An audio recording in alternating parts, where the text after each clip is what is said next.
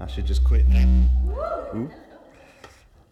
Like I said, I should just, just stop there, really, shouldn't I? but I'm not going to. Good morning. hmm. I've got a big question for you this morning. Who are you? Who are you? Identify yourself.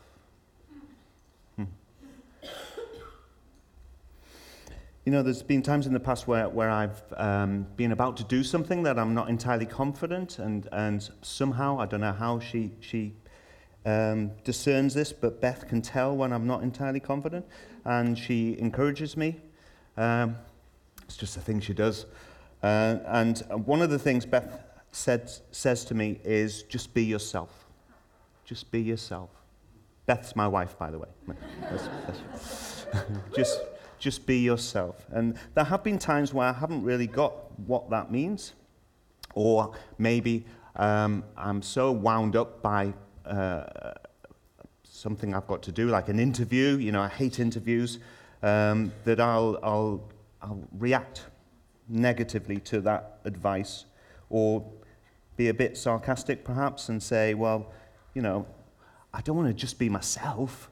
That won't get me the job. What I want to be is somebody else, somebody a bit better than me. Then I'll get the job. Um, or, you know, what, what do you mean just be myself?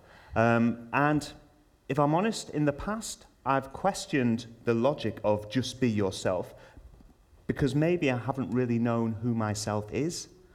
And until you know who yourself is, you can't just be yourself, can you? Um, I'm learning to just be myself. I'm learning to just be myself. And that has a lot to do with knowing who you are in how God sees you.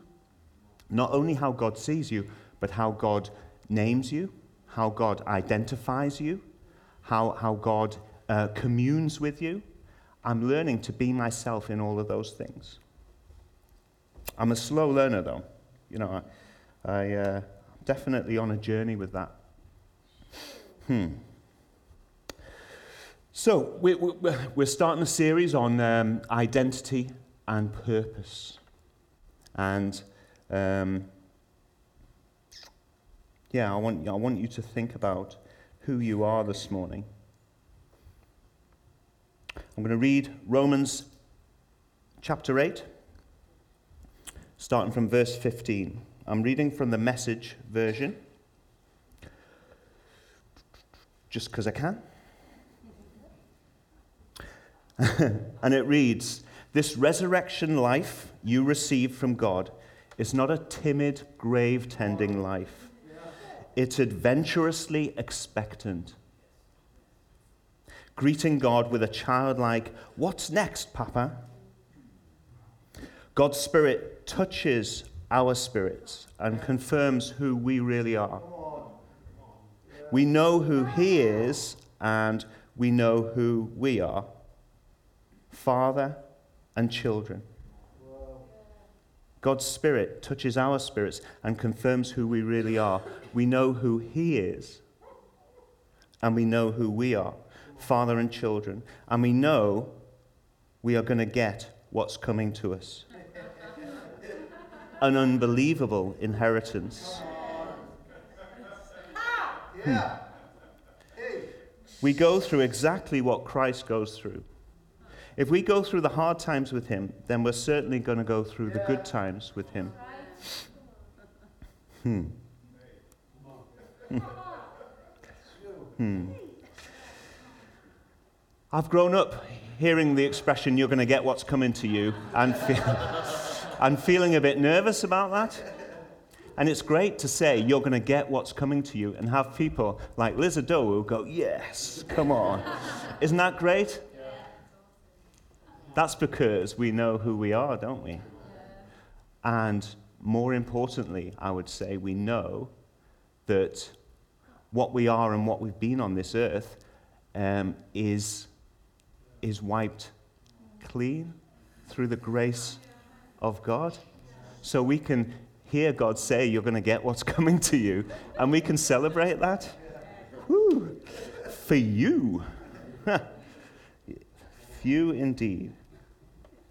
I love the expression adventurously expectant. It reminds me of um, my kids growing up. Half of you won't, won't know my kids. There's some of them. Some of them. Sounds like I've got millions. I've got three, three boys. Uh, so the oldest is Reuben, Reuben Joshua. Our middle son, who features more heavily on these photos, there's Louis, Louis Isaac. And our youngest son is Joseph, Joseph Nathaniel, or Joey as we call him. Um, I particularly featured Louis this morning because um, of the meaning of his name, and I think that's significant. Uh, as I've been studying, uh, it's become very significant. And also, Louis is my middle son, and you know, us middle children, we don't get much of a feature in life. So, you know, I'm, I'm standing for the, for the middle children today. I, I'm the second oldest of eight kids, so, you know, there's a big middle in my family. hmm. My kids grew up with this adventurous expectation. Okay, at some point, you've got to stop looking at the photos and listen to me, all right? My kids grew up with adventurous expectation. And uh, in, particularly in, in weeks like the week we've just had, you know, half terms, summer holidays, every morning they would say, What we're doing today? What we're doing today? Hmm. They're in their late teens now, and uh, we don't get many questions from them these days. Louis might have the occasional, What's for tea? you know, but um, they grew up with this adventurous expectation that every day would be an adventure. Isn't that fantastic? Yeah. And, you know, most often every day was an adventure growing up with my boys. most often we, we would hop in the car and they would just get in the car without saying what we're doing, where we're going, why we're getting in the Nowadays, I can't get them in the car without a really good reason, you know. but back, back in the day, we'd just say, right, come on, get in the car. And we'd be halfway up the A1 before any one of them would say, uh, where, where are we going? You know. Sometimes we didn't know where we were going. We were just going out, out of the house. and they would most often uh, jump out of the car at the slightest opportunity, usually when it stopped. That's uh, one of the things I taught them. And uh, they would know what to do. If we went into uh, like the, the side of a mountain, side of a hill, a river valley, the, the beach, they would know what to do. do. Do you know what I mean? Kids know what to do when you get to the beach, don't they? They're like, right, sand, sea, you know, and they, they just get on with it. Our kids uh, became very good at just getting on with it and having adventures. They knew how to build a dam in a river out of rocks, you know. They knew how to climb a tree. They knew, because I taught them very, very carefully, they knew how to find adders in the long grass in the cheviots. And there's, there's been some times where we've stood and we know where to find adders in the cheviots. Um, and we've stood, sometimes with bare feet, and adders have kind of slithered past and they've been like a foot away from us. Um, but, but my boys know how to, how to deal with that. Do, do you know what I mean? That's, that's, that's good training, I think. so that, that what's next, Papa, I really, I really get because I've heard it so many times from my kids. Hmm. They don't call me Papa, though. But, but you know, Papa, Dada, Baba, Abba. Actually, in the Bible, it says, call me Abba, doesn't it? Abba. And Abba and Dada and Dad and Pop and Papa, they're all the same. They're, they're the earliest utterances from, from babies, aren't they? Actually, usually the earliest utterance is, is a kind of a ma, ma, ma, ma, ma, ma. That sort of. Usually means that the baby has seen, well, has seen a boob and wants feeding. and you go, ma, ma, ma, ma. You know that ma, ma. And then, the, sorry. Okay. the point is, the point is, brethren,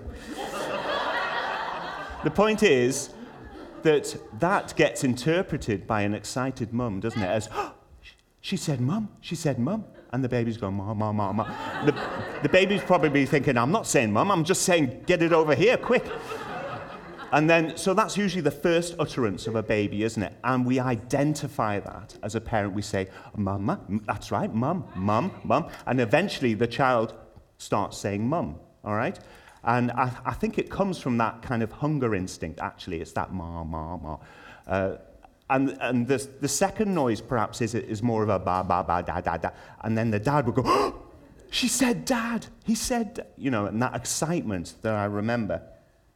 The point is, when you hear those sounds that instinctively come from a baby, you, you mark them, don't you? You say, You've just said dad, you've just said mum. Even, even if the child wasn't even thinking that, you know, you kind of say that that noise you made is, is what, what I am, that's my name. And there's that contact. It says in Romans, God's Spirit touches our spirits and confirms who we really are. We do that as parents with our children, don't we? The amount of times as a dad I would regularly connect, commune even, with, with each individual child of mine and tell them and show them love and, and, and, uh, and affirm their identity, you know? There's that affirmation that you give to your kids that says, I know you uniquely, I know you individually. You know, yes, I've got three children. Yes, I've got eight children, but I know you as an individual. And I know this about you positive affirmation.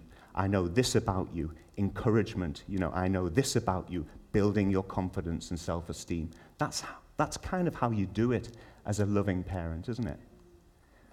I always made sure that I recognized my children as individuals because I knew deep down that that was important. There's something about that that is reflected in how God affirms us. You see, if we were just one of a big kind of sea of people, like ants, and God loved us, yes, but loved us collectively as all of his, his creation, all of his people, I think we would have a very different relationship with God, wouldn't we? you know, we would still get together like this because there are lots of us, so God will notice us more. We'll sing a bit louder, so God will notice us more. But it would be down to our kind of collective noise making and attention seeking behavior. Actually, that's not how God loves us, all right?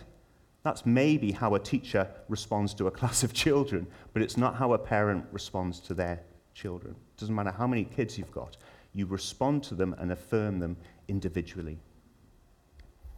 How does that work if you have lots of kids but only one heart, only one kind of um, amount of love to give?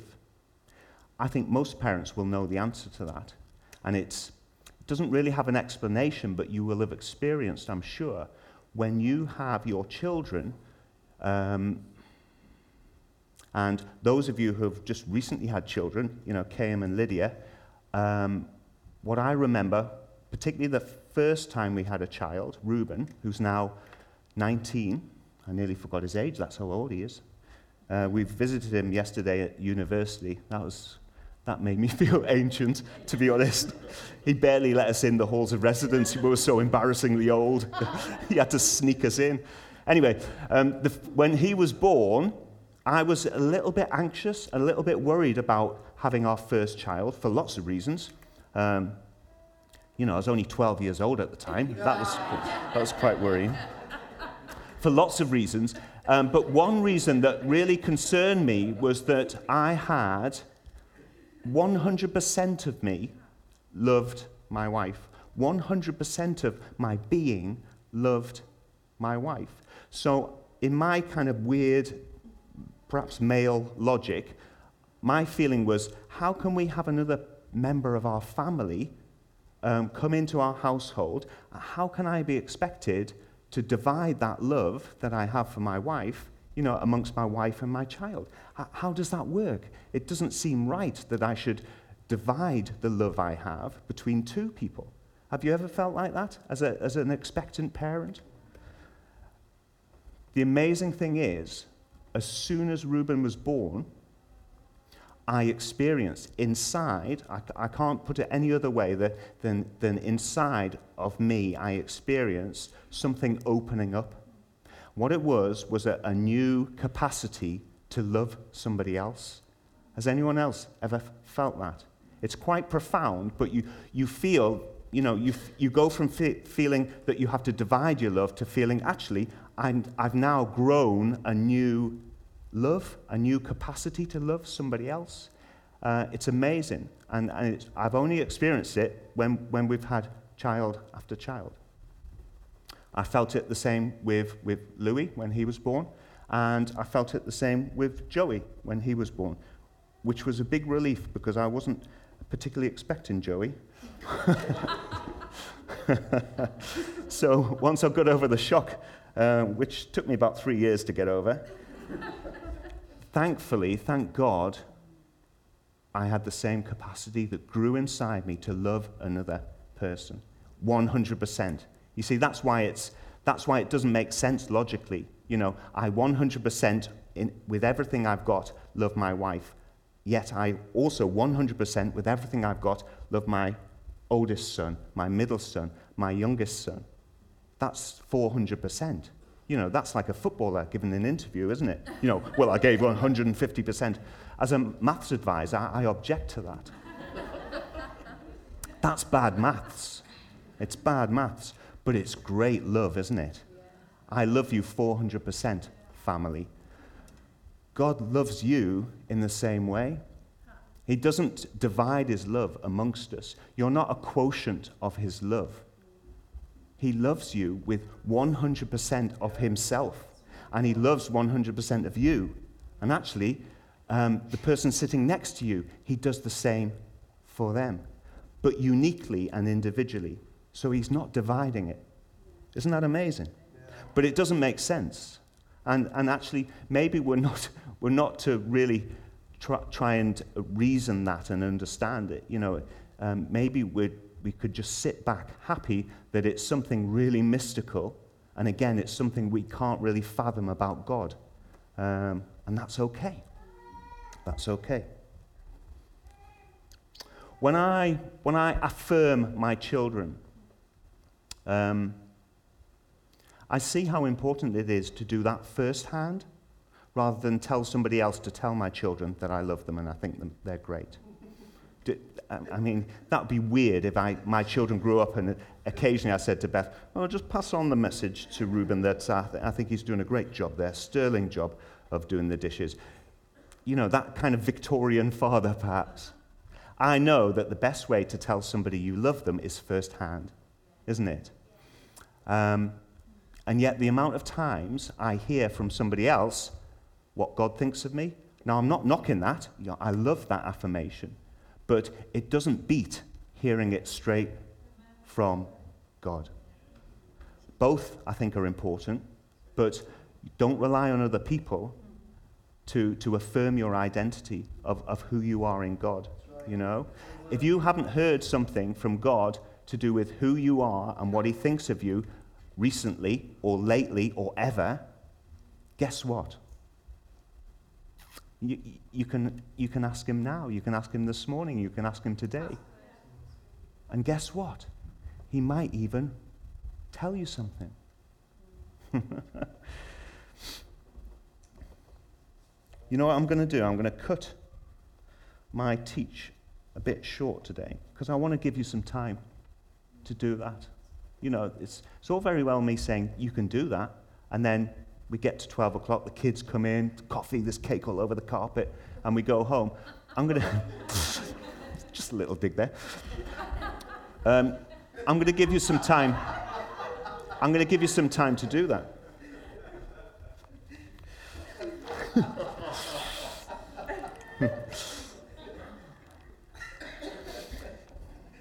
hmm.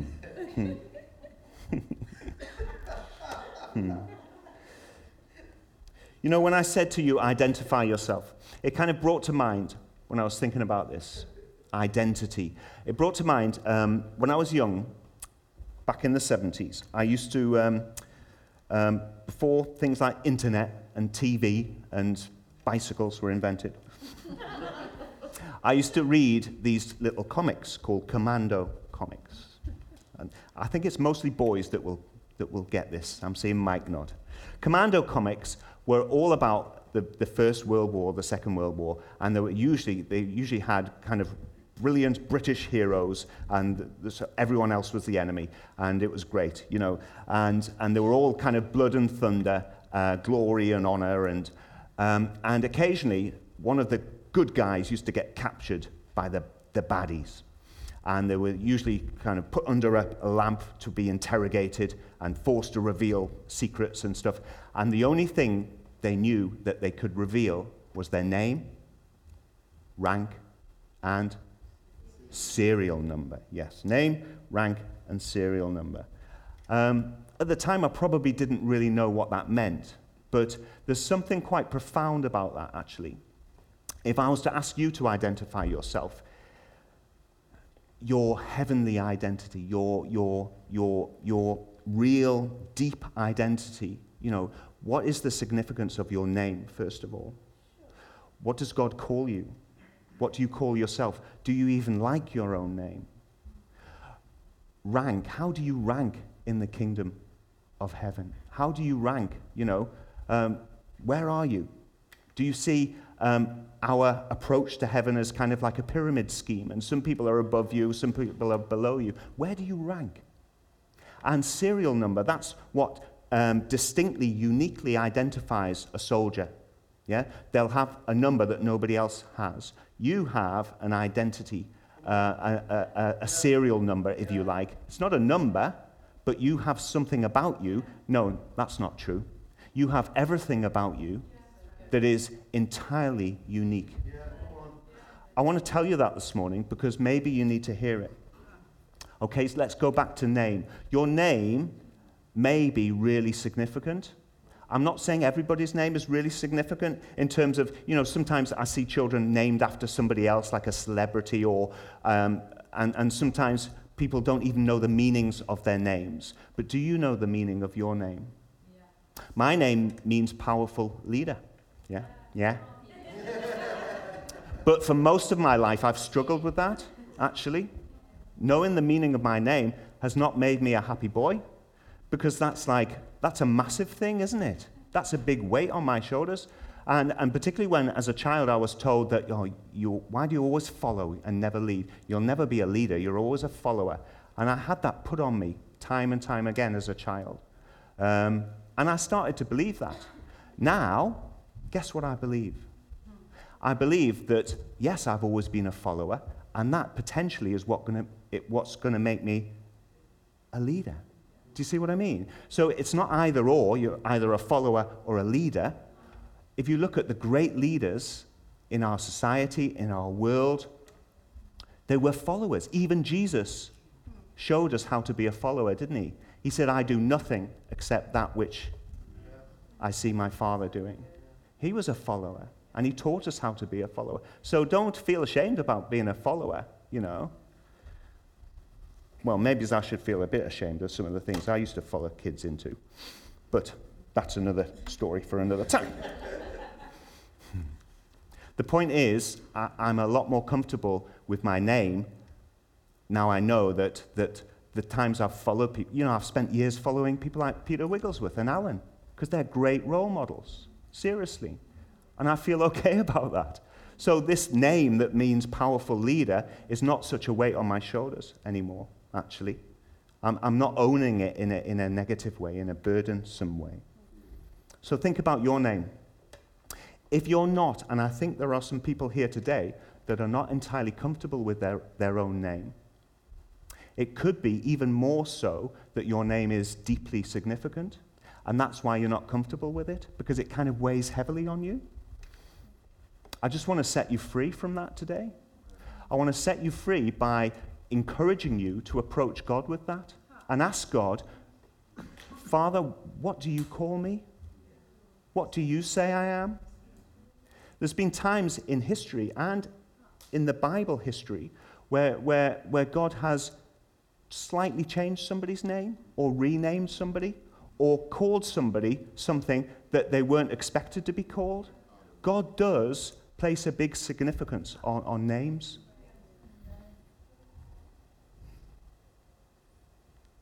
Says in Isaiah, See, I have written your name on the palms of my hands. Hmm.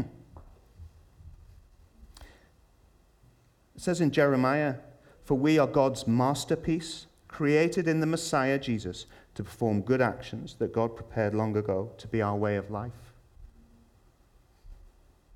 You, as a creation, are God's masterpiece. Says in Proverbs, a good name is more desirable than great riches. Only a good name, mind. None of those bad names. A good name is more desirable than great riches. To be esteemed is better than silver or gold. Do you have a good name? I think we've, over, over time, we've kind of got rid of most of the bad names. the names that don't mean kind of wonderful leader or, you know, super husband or, you know, great horse rider. the names that, you know, would mean something a bit more negative tend to, tend to become extinct, don't they? Um, also, the names that are named after people that have done great atrocities, they, they tend to fade away. You know, there aren't many Adolfs I, I meet every day, for example. And I don't meet many people these days whose name means, I don't know, um, constantly sarcastic or cruel to woodland creatures. You know, you don't meet people, you don't meet people with names that mean negative things because they tend to just die out and not. yeah. Yeah. It is. It is. Squirrel hater. But you've, got to own the name, Alan. Just get the grey ones, though. I hate those greys. okay, can you start recording now, Mark?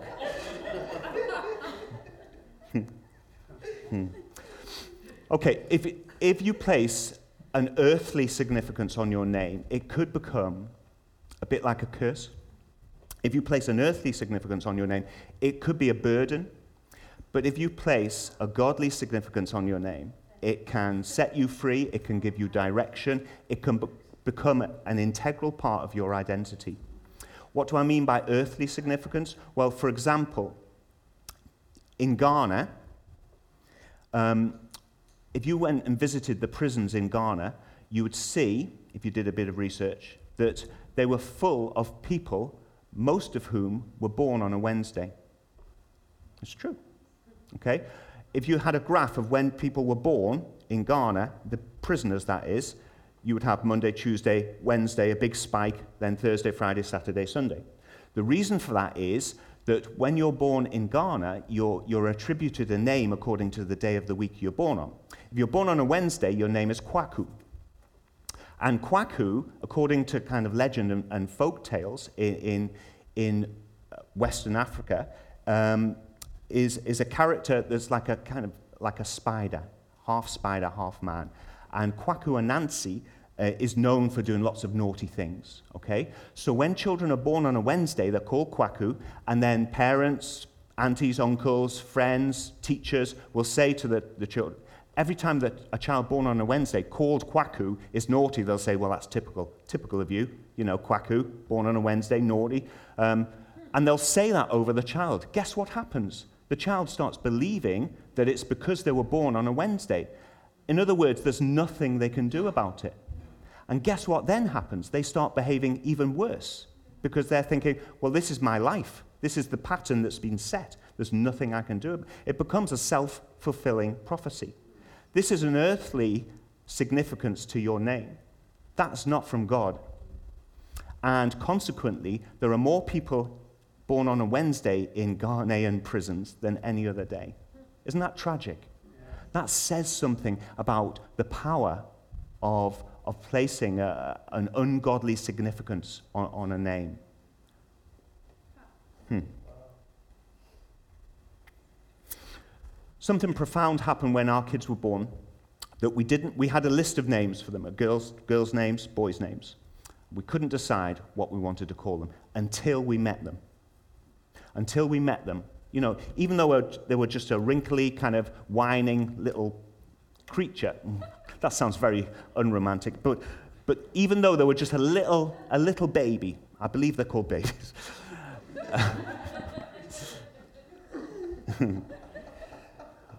we knew what their name should be, Has anyone else experienced that? We knew, for example, list of my favorite boys' names at the time George. I loved George. Henry. I really liked Henry. Ivan. I really wanted a son called Ivan. I really wanted a son called Ivan. And yet, when all three of our boys were born, they just weren't an Ivan and they weren't a George. Isn't that strange, though?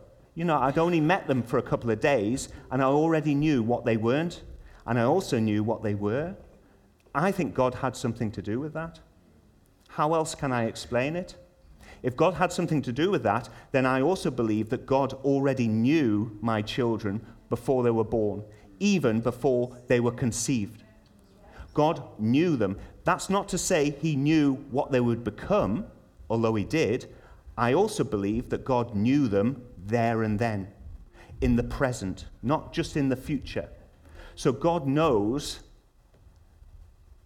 God knows the spirit, okay, of our children. And if He wants to attribute a name to that person He knows already, you know, wow, that's amazing, isn't it? And I think that's my, that's my only way of, of, of getting my head around how that works. You know, we knew Reuben was to be a Reuben, and, and that wasn't based on anything really other than just, just knowing. And when I know that I know that I know, usually that's from God. Is that your experience too? Is it? I do respond at times. How are we doing for time? Okay, five more minutes, then I'm going to get you to do something. Let's go back to name, rank, and serial number. So I've talked about name. Let me talk about rank. I know what my rank is in the kingdom. And I'm afraid to say, don't get jealous, but I'm way up there. I'm right at the top. I'm number one. Okay? It's true. It's true. Some of you might be feeling, oh, I thought I was. Actually, you are. Yes, you are. This is this profound thing, isn't it? That you are, you are, you are, you are, you are. We all are number one. We're at the right hand side of Jesus, who's at the right hand side of God. That's where we're placed in the kingdom. We are all number one. Again, bad maths, but really good to know, isn't it? Really good to know. So, your rank, if you were ever interrogated and asked for your identity, you can say with all assurance, I am number one. I am right at the top. I have been ranked most highly by my Father God. What assurance is that? Your serial number. This is, this is amazing. The more I think about this, the more I'm blown away by this. That it's this idea of uniqueness, okay? There's, there's, there's two different types of uniqueness, okay? This is what I've been thinking anyway. There's the type of uniqueness, a bit like if you shuffled a pack of cards, all right? Mathematically, if I shuffled a pack of cards, um, it's, it's more likely than not that the way that that pack of cards is shuffled has never been done before and never will be repeated. Isn't that true, Shola? Yeah. It's, it's, it's maths, basically. It's maths. All right? That combination, the order of those cards is unique. But it's kind of it's, it's unique just because of the time frame. You know, fr- from the, the dawn of man to the end of the world, it will, it's very unlikely that it will be repeated. So we could say that's, that's unique, okay? We are a different type of unique. You see, Jez, I'll use you for a great example of uniqueness. There's nobody else like Jez, is there? No. Is there, Nick? There's nobody else like Jez. And that is not just because of Jez's unique combination of nose, chin, hair, ears, eyebrows. Slightly elongated thumbs. That it's not just because of the combination of parts, like a pack of cards shuffled in a certain way. You see, it's a bit like that game Guess Who. Did you play Guess Who when you were little? You know, when you, you, you put the, um, the pictures of people down according to, you know, um, you say something like ginger hair, and then, no, not ginger hair. And then you say round glasses, no, it's not round. And you're trying to guess who is on the other side. And you eliminate people according to what they're not. That's not how God makes us unique. You see, Jez's unique combination of things, the, the individual parts of Jez Jez are unique as well. So every hair on Jez's eyebrows, for example, is unique. Not just Jez. she started it, Jez. Every hair on Jez's head is unique. Not just the number of hairs and the hairstyle, but every hair. Every cell in Jez's body is unique. Do you see what I mean? So it's not just about combinations. We're not, God's not playing guess who when he makes us. He's not, oh, I haven't done a ginger with a goatee beard before. You know, I think I'll make one of those. That's not how God makes us and purposes us. Okay? Uniqueness is unique within unique within unique. That's how unique you are. Do you see what I mean? There's a difference there, isn't there? So you're not just a clever combination of parts. Every cell in your body is distinctly unique. Huh. Every second, there are four more new, new, unique people born on this planet. Every second. Four more just, oh, oh there's four more. They're popping out all over the place. Every second, four unique people. And it just keeps on happening. But they're unique.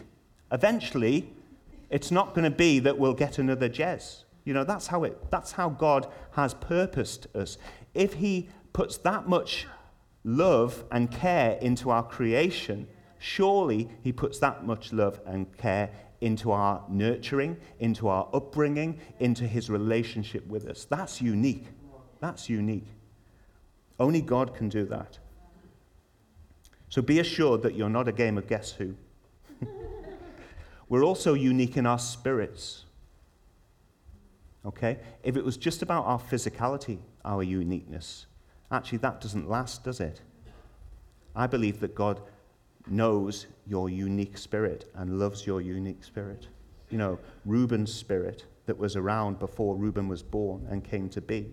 God knew that unique Reuben spirit. Wow.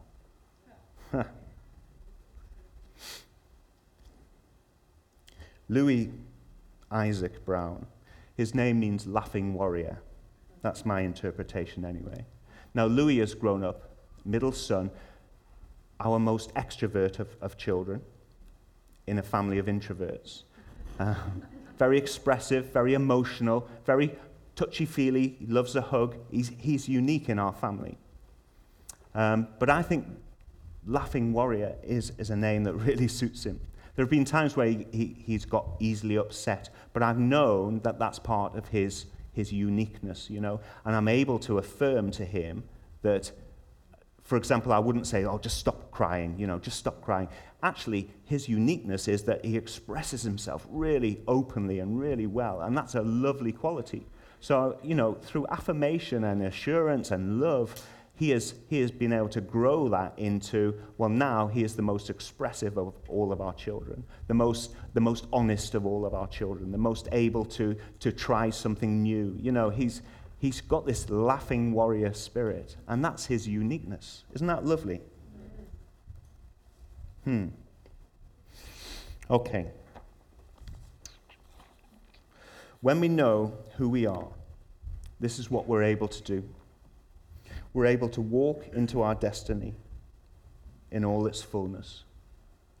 We're able to receive our unbelievable inheritance. And we're able to carry out the good works for Him and with Him. We're able to do those things because we are starting to get in touch with how God sees us and how God has made us and how unique and distinct we are. When you know that, you're able to do those things. If you're struggling to, to kind of do good works, in inverted commas, if you're struggling to, to receive your unbelievable inheritance, it may be just because you're not entirely comfortable with, with who you are, you know, your identity. I'm saying that actually as an encouragement. I'm saying, don't worry. Don't worry because God is longing to reveal more to you about who you are and how He sees you. It's an encouragement. So be encouraged. Hmm, okay. This is how we're going to finish. Where's Rachel Elliott Downing? There she is, taking furious notes on her iPad. Rachel, could you um, go and tinkle the